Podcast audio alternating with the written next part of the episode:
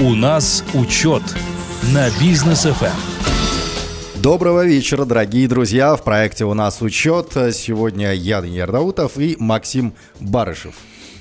Максим, добрый Очень вечер. доброго вечера, Данияр, уважаемые радиослушатели. Приветствую вас. И сегодня в программе у, ва- у нас учет, у вас учет, хотел сказать. А, Действительно, будем учитывать э, и ваши, и наши, и пенсионные накопления. И расскажем, как обычно, поделимся а, цифрами, которыми мы делимся. Обычно секретно, специально для вас. Ну и, конечно, некоторые выводы удивительные будем делать. Итак, э, ну, напомню всем, кто к нам э, недавно подключился к нашему проекту для наших новых слушателей, Максим Барышев является основателем, владельцем группы компании «Учет», а также председателем регионального совета НПП «Атамикент» по городу Алматы. А, Максим, страшные четыре буквы страшнее даже, чем три буквы на заборе. Вот эти четыре буквы ЕНПФ, Единый национальный пенсионный фонд. А, там э, вот Максим сегодня мне скинул определенные цифры, которые меня удивили на самом деле. И мы сейчас будем это все раскрывать, и Да. как это будет все влиять на бизнес. Да, Вот. и как это может Да, повлиять, ра- по нашим А, предположениям. Расскажу, расскажу преди- предысторию, как мы начали а, искать эти а, цифры и а, варианты улучшения а, бизнес-среды Казахстана. А, Если вы помните, в 2018 году а, у нас наше правительство Республики Казахстан выступило, с- выступило с инициативой внедрить ОПВР Мгм. обязательные пенсионные взносы работодателя. И тогда нам обосновали, что у нас на- в пенсии нету денег в пенсионной системе, налогов мы собираем недостаточно, чтобы обеспечить неких пенсионеров а, даже маленькой без- базовой пенсии. Мгм. Вот. А ОПВР э, мы тогда, как предпринимательское сообщество, отстояли, то есть вместе с э, НПП Атамикен. Вот. И, ну, его сначала не отменили, а его перенесли в внедрение на 23 год. Мгм. В этом году мы опять же отстояли и сказали, что бизнес-сообщество не готово платить а, перечисления в пенсионный фонд, то есть это, это а, не государственный фонд, вот, а, в, в пенсионный фонд а, какие-либо а, деньги. То есть э, за счет э, работающих э, людей э, перечислять в- на обезличенный э, счет деньги, это как бы ну, несправедливо как минимум, по Мгм. мнению бизнеса, ну и моего в том числе. Вот, а, обосновали и пока что опять э, сделали э, перенос на один год, то есть ОПВР а, пока что перенесли на э, 1 января 2024 год. И мы сейчас ищем все возможности и все данные для того, чтобы а, ОПВР был полностью отменен.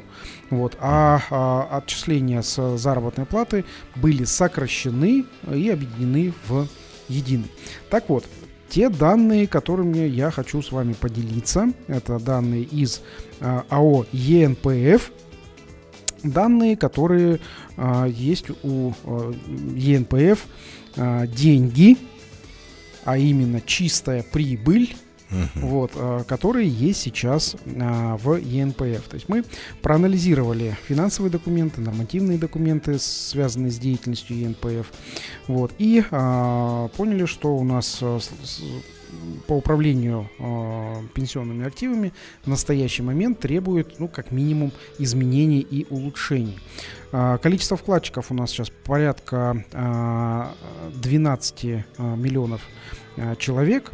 Вот. И есть такие а, у ЕНПФ нераспределенный доход от собственной деятельности. А, э, ну, вообще, на мой взгляд, ЕНПФ это некоммерческая организация, она не должна получать какой-либо не, нераспределенный доход. То есть, если что-то получили, то и будьте добры, ну, распределите, между Распределите людьми. между, между м, пенсионерами. Мгм. Вот, то есть э, это, это, это нормально и это а, логично. А, так вот, нераспределенный доход там порядка 200 миллиардов тенге. И а, есть еще чистый доход от собственной деятельности а, в размере 30,5 миллиардов тенге. То есть итого где-то а, 225-230 миллиардов тенге а, денег, это наших с вами казахстанских денег, а, заработал ЕНПФ за а, там, около пяти лет существования. А, у меня сразу же возникает вопрос, а на чем, как, как, как, ЕН, как у ЕНПФ появились вот эти вот 235 миллиардов? В моем понимании ЕНПФ, что это такое?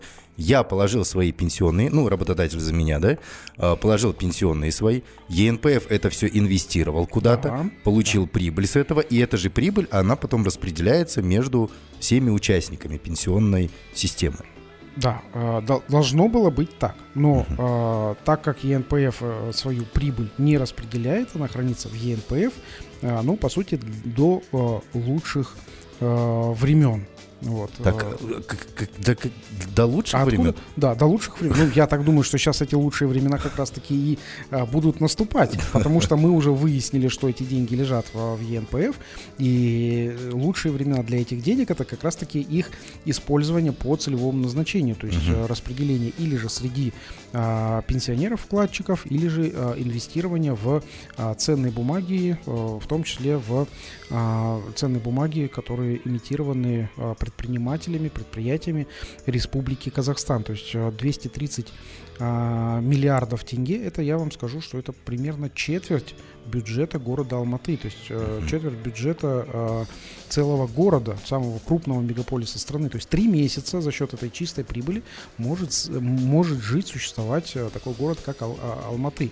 Вот. А прибыль эта была получена за счет наших с вами пенсионных денег. Угу. То есть э, чем больше мы вкладываем пенсионных денег в систему ЕНПФ, вот, тем больше зарабатывает ЕНПФ. То есть э, от э, каждой суммы сделки ЕНПФ берет себе определенную комиссию. Из этой комиссии как раз-таки и складывается прибыль ЕНПФ. Также прибыль ЕНПФ складывается от положительных сделок, которые ЕНПФ ну, зарабатывает деньги, по сути. А что теперь с этой прибылью ЕНПФ будет делать? Ну, то есть раз, раздаст своим топ-менеджерам, что ли, ну, эти 230 вот это миллиардов? Вот, ну, ну, надеюсь, что нет.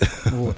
А теперь общественность в лице нас э, не, не просто узнала о существовании этих денег, то есть mm-hmm. раньше мы даже не догадывались, что они есть. Вот. Теперь э, мы знаем, что эти деньги существуют, что они находятся в ЕНПФ, mm-hmm. и теперь мы будем задавать вопрос ЕНПФ, э, а еще лучше предлагать э, в ЕНПФ. Да лучше требовать еще лучше требовать, вот, э, куда будет распределяться, э, распределяться эти э, деньги, эти заработанные деньги с наших пенсионных вкладов. Окей, хорошо. Если там 230 миллиардов тенге, это ну, доход ЕНПФ, который непонятно как будет использоваться, то зачем тогда напрягать предпринимателей этим самым ОПВР?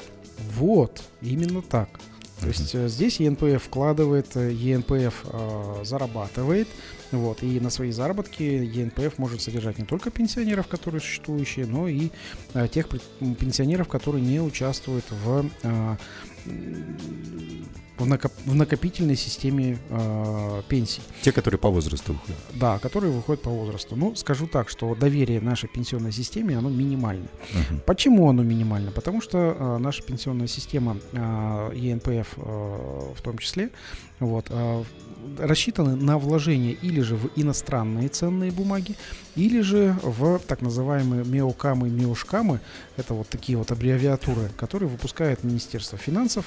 Вот, а ставка, ставка инфляции плюс там 0,1%, допустим. Mm. Вот, и, а, соответственно, также размещает деньги на депозитах в банках. Вот. Здесь э, назрело давно уже э, изменение системы пенсионной.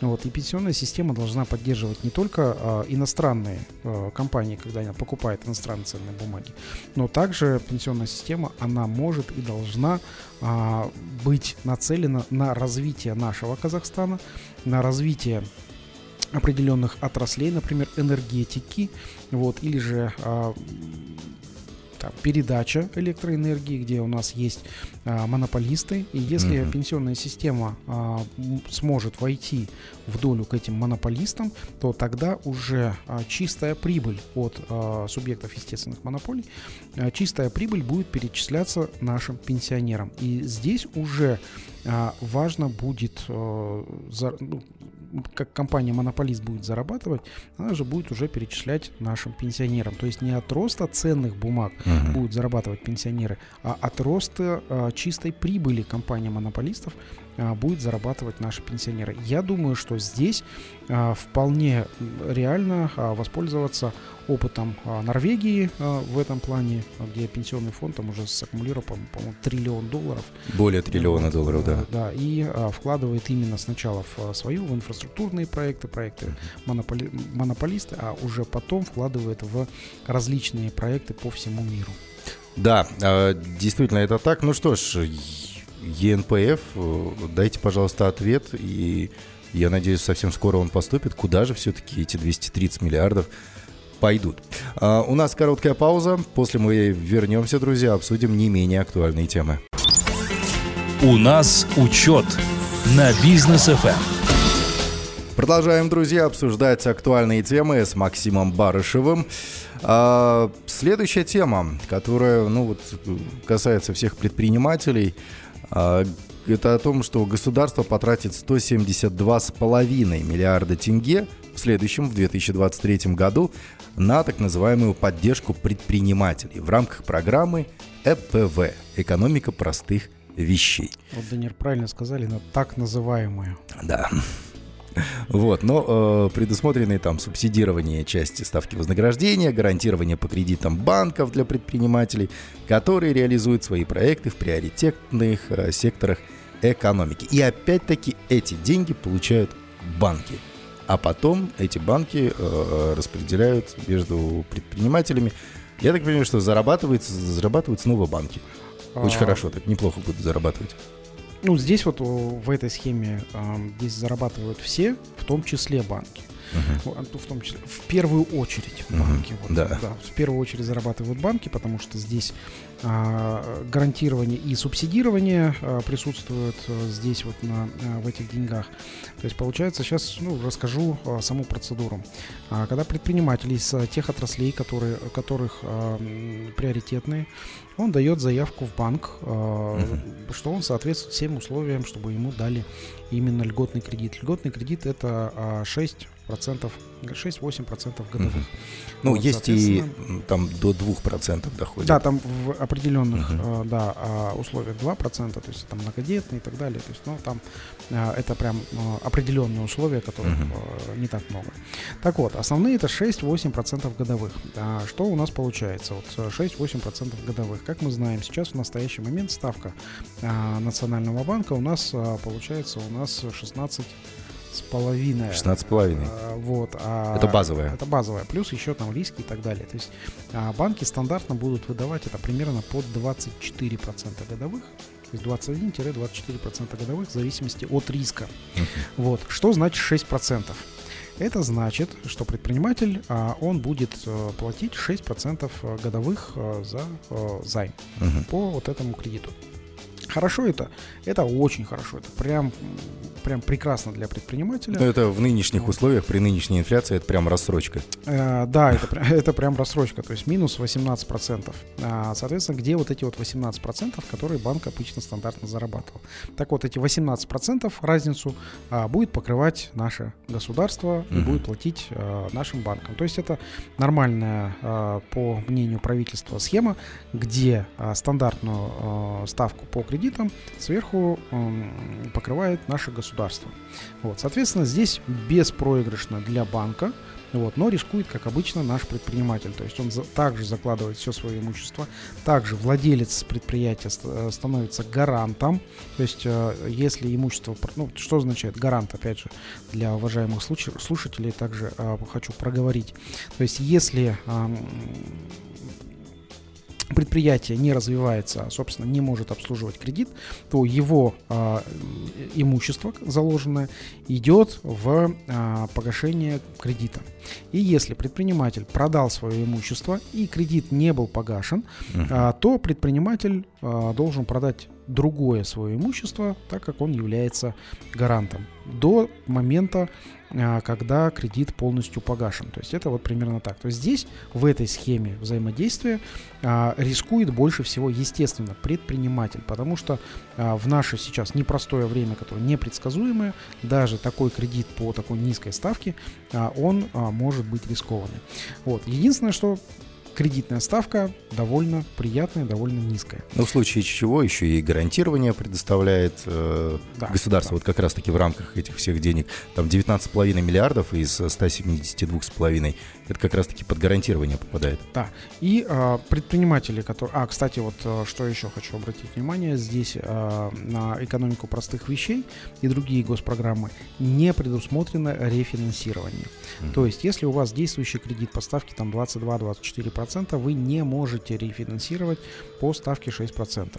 А, чтобы получить а, новый кредит по ставке 6%, вам необходимо погасить старый кредит и встать в очередь на новый кредит. Mm. А, кроме того, хочу также а, ну, проинформировать наших а, уважаемых радиослушателей о том, что а, когда вы встаете в очередь на получение нового кредита по ставке 6%, готовьтесь, что выплата вам первая будет примерно март-апрель месяц. А, это а, поступление, основное поступление денег на счета предпринимателям. И второе поступление денег по уже сложившейся такой печальной традиции, это примерно получается август-сентябрь, часть октября.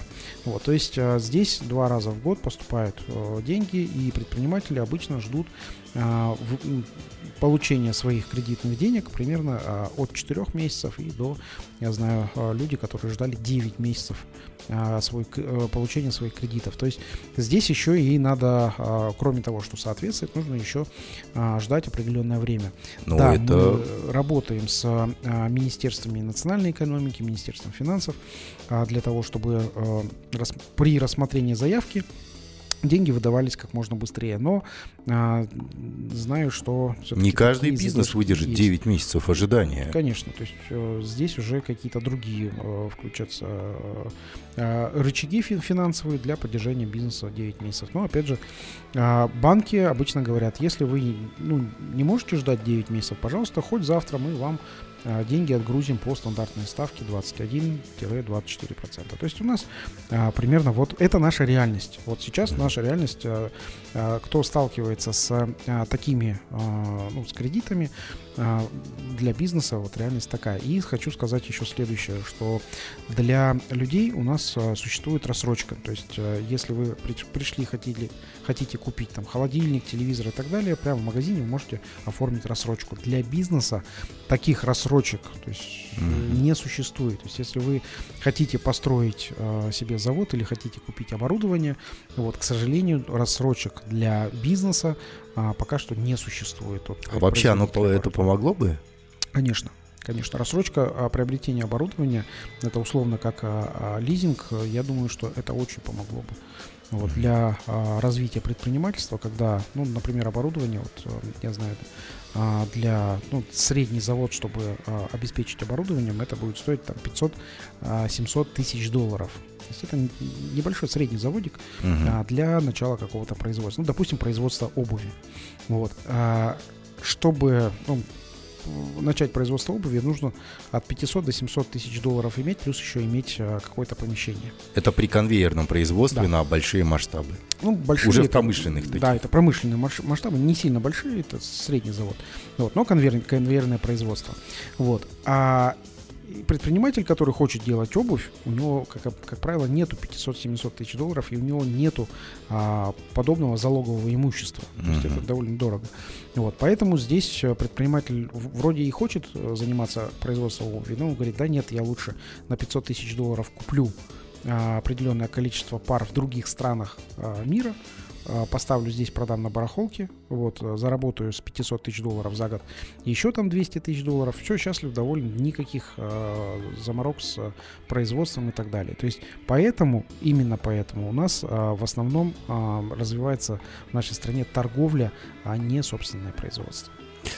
А хотелось бы, чтобы была та самая добавленная стоимость, о которой мы так часто говорим на волнах бизнес FM. То есть рас, рассрочка э, оборудования, э, государственная поддержка на именно приобретение оборудования в рассрочку, я думаю, здесь это будет больше э, целесообразно, чем э, такие дешевые кредиты. Угу.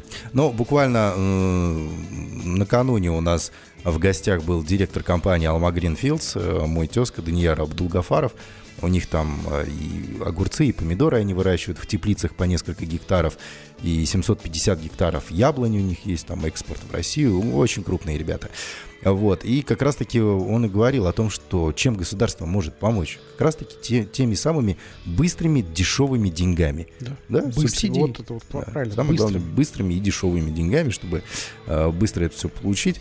Но вот как раз-таки возможность сейчас есть. Главное теперь все это ускорить. Если получится ускорить, то тогда предприниматели скажут только э, спасибо. А, так, ну, э, следующая тема, э, обсуждение которой прям хотелось бы сейчас здесь раскрыть по полной, это то, что в Казахстане предлагают запустить кредитование цифровыми деньгами. Максим Анатольевич, что это такое? Ну, во-первых, цифровые деньги в Казахстане уже у нас пилот запущен.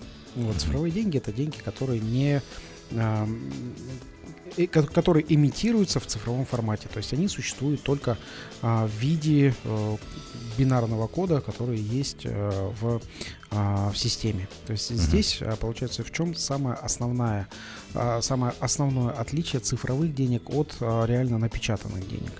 А, Реально напечатанные деньги, они принадлежат а, тому, ну, условно сейчас скажу, кто а, их может продемонстрировать. Вот, то есть здесь, э, вот тут я из кармана, если достал деньги, их показываю, значит, это деньги принадлежат мне, вот, и цифрового следа этих денег, э, этих денег не существует. То есть я расплачиваюсь этими деньгами, вот, э, так как эти, эти деньги у меня. А цифровые деньги есть э, конкретное отличие цифровых денег. А, мне принадлежат деньги потому, что а, у этих ден- денег есть цифровой след, и этот цифровой след показывает, что а, деньги принадлежат именно мне На данный момент. на данный момент. Да. Мгм.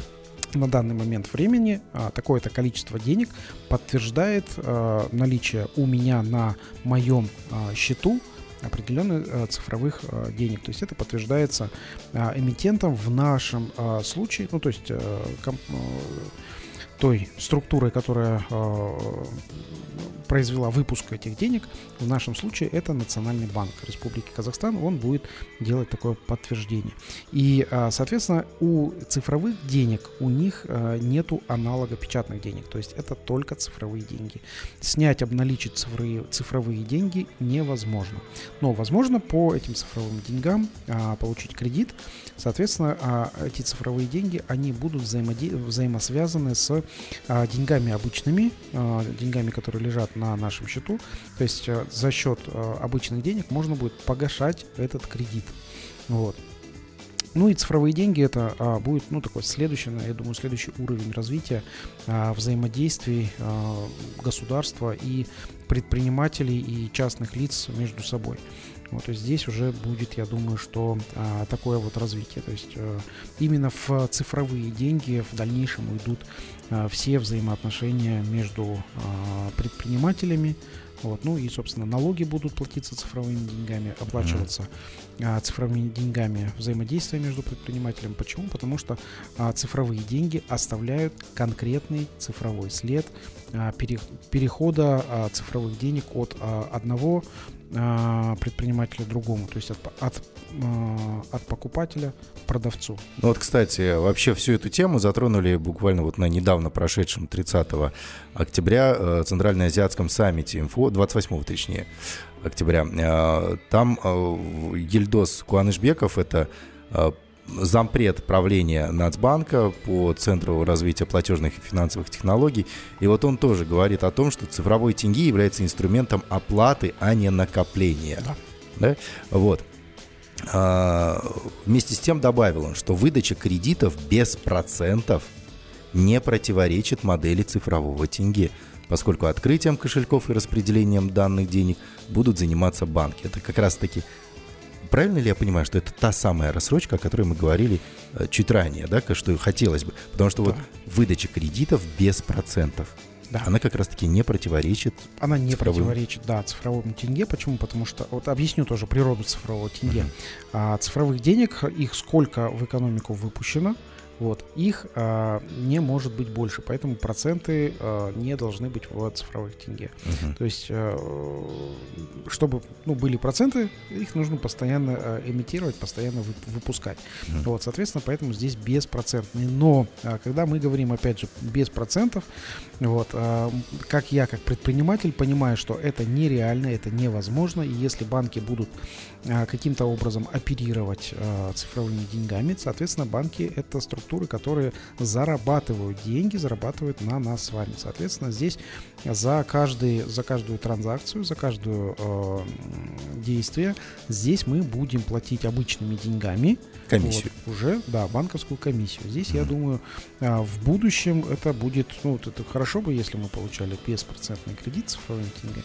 Вот, но в будущем я думаю, что здесь а, банки все равно свою комиссию, какую-то копеечку все равно вставят сюда. Ну да, без копеечки банк от, от вас не отстанет. Ну, банк это, опять же, это же бизнес-структура, банк должен зарабатывать. Он обоснует э, Да. св- свои заработки, э, скажем, антимонопольному комитету. Ну, Вот, э, скажут, да, банк должен зарабатывать как минимум столько.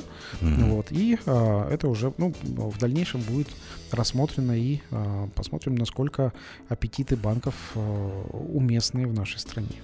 Я думаю, что очень даже уместны, по мнению самих банков, в первую очередь.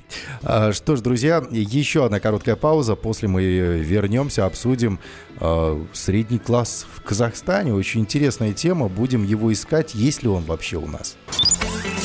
У нас учет на бизнес Эм. ФМ. Так, друзья, продолжаем. В студии Даниил Даутов, Максим Барышев. Обсуждаем темы прошедшей недели, подводим своего рода учет этих всех событий. Итак, на Тенгри News вышла статья большая. А, Спросили там многих экспертов они э, по поводу э, среднего класса. Мы вот тоже хотим разобраться здесь. Вообще, существует ли он в Казахстане? Да, кто-то говорит, что средний класс в Казахстане это доход в 500 тысяч тенге и своя квартира. Ну, то есть, ну, я, я не знаю, это, наверное, это как погода, да, кому-то прохладно, кому-то жарко. Да, по, вот по моим ощущениям, доход в 500 тысяч тенге и своя квартира, ну, это уровень, который позволяет тебе просто вот Существовать. ну, ну да, то есть вот с начала месяца до конца месяца просто ну, просуществовать, как вы Да, правильно вот, сказали. а, если мы говорим про ам, еще при а, Назарбаеве, про Казахстан при Назарбаеве, Мгм. уже тогда а, говорилось о том, что 500 тысяч тенге а, в месяц это в среднем зарабатывает средняя казахстанская семья. 500 тысяч тенге в месяц. Да. Вот, тогда, ну, правда, там а, условно курс тенге был другой, ну, м, уже тогда зарабатывалось. И Ну, инфляция не такая.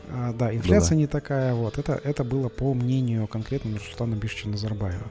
А, но хочу про средний класс обратиться к Всемирному банку, то есть в Мгм. 2007 году еще понятие с- э, среднего класса а, в, среднем, так сказать, а, извините за тавтологию, а, привел а, Всемирный банк. Вот. Средний класс мирового уровня, а, я вот э, зачитаю, определяется как группа населения, способная покупать импортные товары высокого качества, импортные машины, осуществлять международные путешествия, а также имеет доступ и возможности пользоваться услугами международного уровня, включая высшее образование. Вот именно а, такое было определение в 2007 году а, в э, Всемирном банке. Ну, если мы говорим а, о истории, то а, обычно, как вот тоже говорят, еще Геродот писал. Мгм. Так, а, средний класс, он а, зародился еще в, в, до нашей эры, а, лет за 500, наверное, до нашей эры. Это еще а, ну, Аристотель а, говорил о том, что а, средние слои, а, средние слои населения, средние слои а, жителей, чем боль- больше будет а, эта прослойка, тем сильнее и стабильнее а, будет а, само это общество. Ну, опять же, вернемся в а, статью, которая написана в Tenry News. И здесь приведен а, такая идеальная модель а, стабильного общества, идеальная, опять же, это 80% населения, то есть основную часть, а, занимают а, именно средний класс. А, 5-10% это а, высшие слои а, населения, то есть богатые, и примерно 5-10% это низший а, социальный слой, это бедное население. Но опять же, это идеальное а, как, распределение а, по а, а, среднему классу.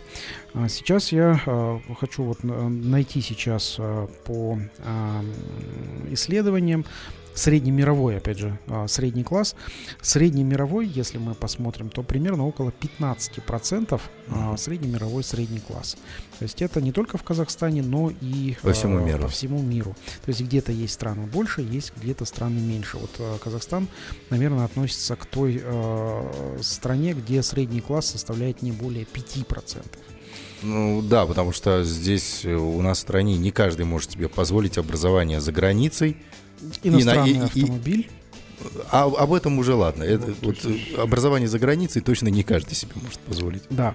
А, И опять же сос- сосредоточение а, богатств. У нас ну, очень, очень большая диспропорция. То есть если мы говорим про а, там около 5% это средний класс населения, то есть мы не говорим сейчас про а, какие-то там а, коттеджи а, там, Мгм. дорогие. То есть мы говорим средний класс это квартира, а, не в центре, это, наверное, в микрорайонах, и зарплата а, ну, от 500 тысяч, но не на, не на семью 500 тысяч, а на а, работающего члена семьи. То есть, например, если а, два, а, то есть а, папа, мама, а, два а, взрослых человека и трое детей, здесь примерно на а, более или менее нормальное проживание в своей собственной не кредитной квартире, а, а, если это будет миллион тенге, то вот здесь уже можно говорить о среднем классе. Если квартира в кредите, Мгм. вот. э, И а, даже если папа, мама получают там по 500 тысяч тенге, то это уже не средний класс, это ниже среднего класса.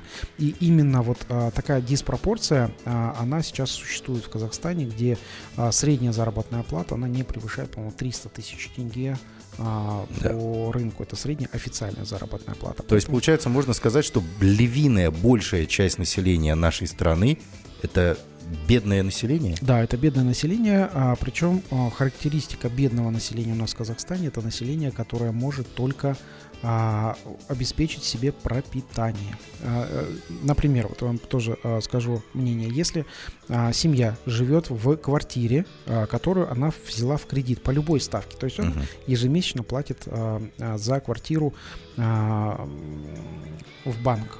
Вот, то есть э, в кредит.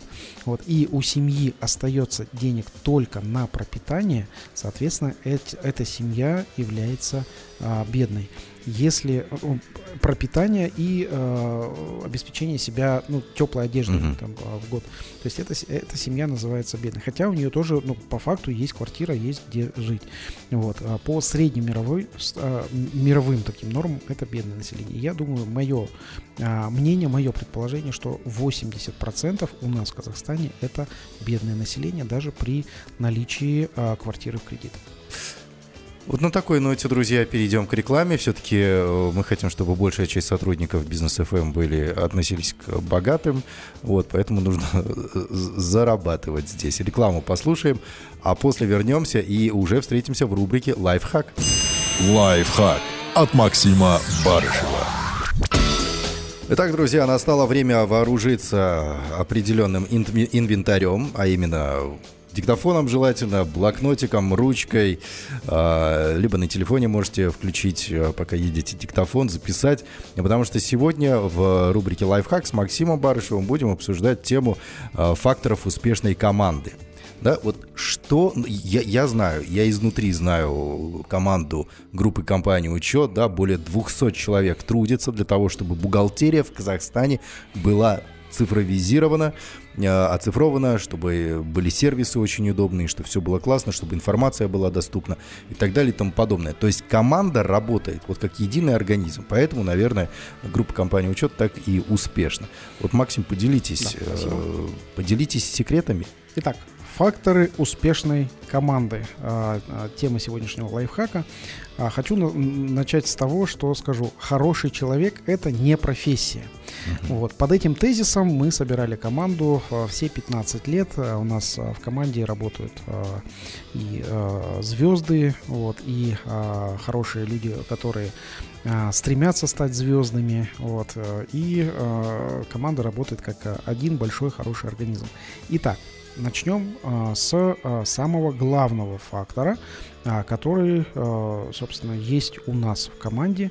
Это результативность. Мгм. Это самый главный фактор. Если человек результативен, то я как владелец предприятия, я как а, SEO, я готов ему простить определенные оплошности. То есть, например, если результативный человек, я готов ему простить на полчаса опоздания на работу. Мгм. Вот, я готов ему простить э, там свободное посещение. То есть главное для нашей команды это результативность.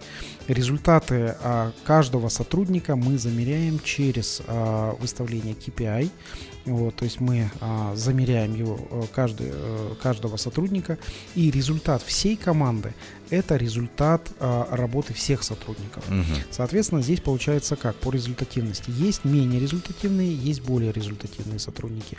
Соответственно, менее результативных мы подтягиваем под э, стандарты более результативных. Совсем нерезультативные сотрудники у нас не приживаются, и они обычно ну, увольняются самостоятельно. Но То я знаю, что текучка в группе компании очень маленькая. Маленькая, да. У нас Порядка считали, 7%. мы, мы, мы пересчитали текучку, и а, 3,8% за прошлый год у нас получилась текучка. Мы, наоборот, набирали а, сотрудников, и а, не, ну, они не увольнялись. То есть, э, Круто. э, поэтому у нас получается такая небольшая текучка. Вот. То есть а, результативные сотрудники усиляют друг друга и а, работают на достижении результата. А, э, деструктивные сотрудники сразу же увольняются со словами «А, блин, что-то тут это какой-то лохотрон, тут работать надо». Да. Вот, примерно так. Это первое. Что за работа? Не пожрать, не поспать. Да-да-да. Вот, то есть а, первый фактор – это результативность. Второй фактор немаловажный – это а, личностные качества. Ну, а, это черты характера и поведения. То также я понимаю, что каждый лидер, каждый человек, который, ну, такой со звездочкой, это человек, он со сложным характером и со своеобразным поведением. То есть, если это никак не а, взаимодополняющие факторы. То есть Мгм. есть а, такие звезда, звезданутые, скажу, есть такие звезданутые люди, а, у кот- которые там а, звезда, корона там царапает потолок.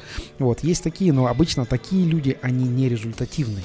То есть у нас а, на первом, вот именно на первом месте результативность, а потом уже их а, в какой-то мере может быть даже звезданутость. То есть, Мгм. может быть, я даже чуть-чуть звезданутый, по мнению а, кого-то.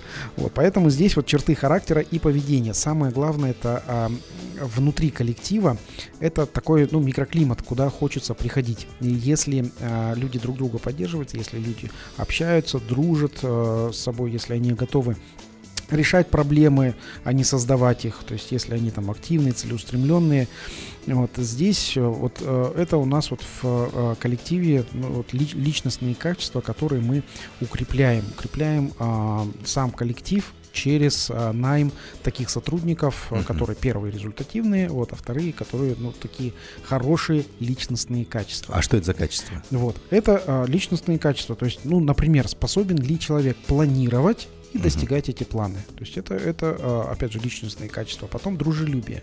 То есть а, человек, а, если он дружелюбно относится к своему окружению, и окружение относится к нему дружелюбно, то, опять же, этот человек, конечно же, у нас в коллективе при- приживается. Потом организацию, органи- способность организовывать. Мгм. Это тоже к личностной, от- относится к личностным качествам. То есть и решать проблемы, а не создавать их. То есть, соответственно, э, это личностные качества. То есть есть люди, которые э, проблемы создают, а потом приходят к руководителю, вываливаются. Вот есть проблема, руководитель, решай, я тебе обнаружил проблему, решай, ты же руководитель. Да. Вот такие, а, т- от таких людей мы часто избавляемся. То есть, если человек пришел ко мне с проблемой без а, ее решения, а желательно с несколькими вариантами решениями, вот, а если он просто пришел с проблемой, то, а, скорее всего, ответ мой будет такой, что иди доработай, при- приди, пожалуйста, решение, исходя из своих компетенции. А вот, кстати, у меня сразу вопрос возникает. Как лучше, если сотрудник нашел проблему, решил ее и все, на этом забыли, или сотрудник должен найти проблему, решить ее и доложить о том, что проблема такая есть. То есть нужно ли об этом говорить руководству Обязательно, да, обязательно нужно говорить, и причем, если сотрудник нашел проблему, решил эту проблему, у нас а, так заведено, что в компании он описывает проблему, описывает решение этой проблемы и делится этими наблюдениями со своими коллегами. Мгм. Вот, то есть это, это нормально. То есть э, нету беспроблемных компаний. У нас тоже, я, а, конечно, знаю, что у нас есть проблемы, и эти проблемы решаются. И решаются они на уровне своих, самих сотрудников, которые способны а, ре- решить а, эти проблемы. Вот, то есть первый фактор это результативность, второй фактор это а, черты характера, третий фактор это мотивация. Мгм. А про, при- ну, про мотивации. Тут э, уже есть а, два вида мотивации. Одна, а, а, один вид мотивации – это мотивация собственная, то есть э, человек то, что хочет для себя. Мгм. И второй, второй, второй вид мотивации – это то, что человек хочет сделать для компании, для общества, для человечества в целом. То есть, например, первый, первая мотивация, ну, у нас есть тоже такие сотрудники, а, это мотивация личностного характера. Например, хорошая заработная плата, хороший офис, у нас э, эко-офис, а, хорошее расположение офиса, хорошее рабочее место для самого сотрудника. Ну, то есть все, что касается личной выгоды. Да, личная выгода сотрудников э, здесь для него на первом месте. И тогда он говорит, все хорошо, я буду делать то, что от меня зависящее для достижения результата. То есть э, он результативный, соответственно, он э, работает за деньги, за свою личную выгоду. Вот. Но вот второе, это а, то мотивация, которым является достижение а, и улучшение жизни наших а, клиентов, а, условно это улучшение жизни э, всех бухгалтеров Казахстана. А, И э, вот когда человек нацелен именно на вот такие вот достижения, на такие свершения, на улучшение э, жизни всех бухгалтеров Казахстана, вот такая мотивация, она наиболее продуктивна. И в нашей компании вот таких, таких людей большинство. Если вот вы бухгалтер, вы знаете, что а, вам звонят а, наши менеджеры, вот, а, знаете, что они звонят к вам с лучшими побуждениями улучшить вашу жизнь бухгалтера. Вот поэтому здесь вот у нас мо- мотивация именно а, такая вот в а, компании в основном. Вот. Ну и четвертое, а, четвертое, а, четвертый фактор – это профессиональные знания. А, Они объективно нужны, профессиональные знания, как мы их а, выявляем у нас перед подбором. У нас есть руководители направлений, и руководители направлений компетентны проверять новых людей, которые приходят к нам на работу. Вот. И, ну или же если у нас нет э, таких направлений, то а, мы отдаем на проверку а, профессиональных знаний в, а, соответственно, профессиональные сообщества, когда уже организуют эту проверку, чтобы действительно человек знал. Но для меня важно, вот профессиональные знания не, не обязательно они должны получаться в университете. У нас был а, один из а, лидеров по IT а, в нашей а, группе компаний, у которого вообще не было. Ну, во-первых, у него не было высшего образования, Мгм. во-вторых, у него среднеспециальное образование, которое а, направлено не на IT, вообще ни разу не на IT. Но он по призванию, он сам изучал, он Самоучка. сам, да, самоучка, он сам раз- разобрался в а, структуре а, IT, а, в в структуре кода, в а, написании кода. Вот. И он говорит, э, мне это, ну, мне это интересно. И по профессиональным знаниям он нам подходил. И я теперь после этого а, примера я вообще не смотрю на а, высшее образование человека. То есть э, Мгм. для меня высшее образование это показатель того, что а, человек а, может что-то делать непрерывно 4 года подряд. Вот, но не больше того. А, То есть есть люди, которые с высшим образованием, но без профессиональных знаний. Поэтому профессиональные знания а, в нашей группе компаний нужны обязательно. Вот, а, и а, проверяем мы вот а, таким образом или внутри группы компаний, или же привлекаем специалиста для а, проверки этих Мгм. профессиональных знаний. Так что, уважаемые радиослушатели, пользуйтесь этими лайфхаками, пожалуйста. А, Вот желаю вам а, роста вашей компании и развития вашего бизнеса. Присоединяюсь к пожеланиям. и- ну и надеюсь, что следующая неделя. Вот сегодня у нас эфир получился как такой, что вот там недоработка правительства, тут недоработка бизнеса, тут что-то надо, надо изменить, там изменить. Про инфляцию мы сегодня не поговорили, да, что, что 18,8% инфляции, ну, уже просто не стали добивать наших слушателей негативной информации. Я очень хочу, чтобы следующая неделя, она порадовала нас, ну, хоть какими-то изменениями э, в лучшую сторону. Спасибо большое, Максим. До встречи. До встречи на следующей неделе. Всем пока.